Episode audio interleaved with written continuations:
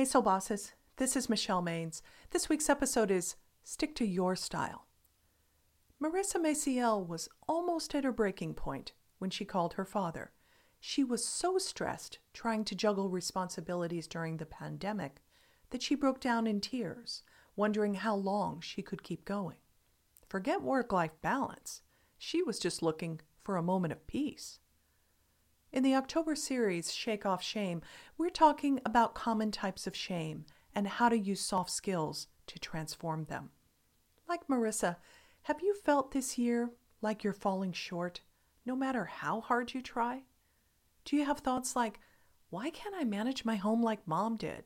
Or, my life was under control last year. What happened? You're not alone. The Huffington Post article, Women Are Not Okay, detailed similar concerns from a cross section of women. But Marissa decided it was time to refresh the old expectations and reclaim her life. Looking from the outside in, it seems that Marissa Maciel has a lot of advantages. Much of her job as a higher education administrator can be done from home.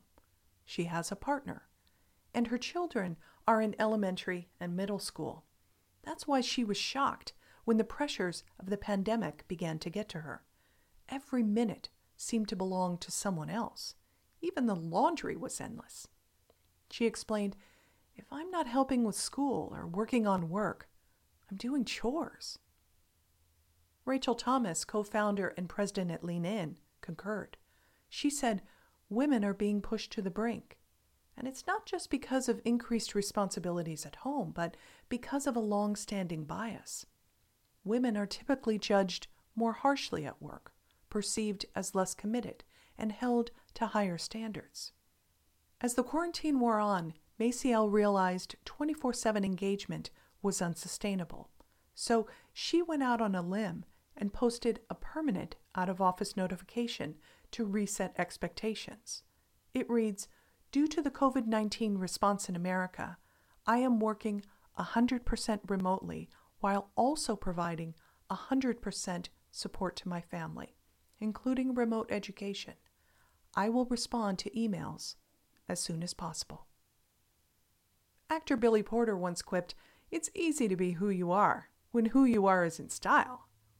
That idea goes double when you're trying to retool old expectations and pioneer a new style. You can shake off the shame thought of, Why can't I measure up? By exercising the soft skill of discernment. Save your sanity by setting realistic standards, not pie in the sky ideals. Then make smart choices on two levels what matters to you and in what priority. Think of your day like a Ferris wheel. Everything has importance, but only one task, person, or situation can be at the top of the wheel at any given time. Practice making new decisions by finishing the sentence, What matters now is fill in the blank. You might even want to connect with your gut throughout the day and use this sentence to ease overwhelm. For instance, what matters now is working as efficiently as possible. My impact matters more than FaceTime. What matters now is relaxed family time. We need downtime, hanging out, where we're not rushing somewhere or working on homework. What matters now is investing in my wellness. I can't do everything I want to do or need to do if I'm sleep deprived, haven't eaten, or am feeling run down. Before you compare your world to someone's Instagram life or get nostalgic about days gone by, remember that we continue living in uncertain, unpredictable times. So Release the pressure, either self imposed or from others, to return to the status quo.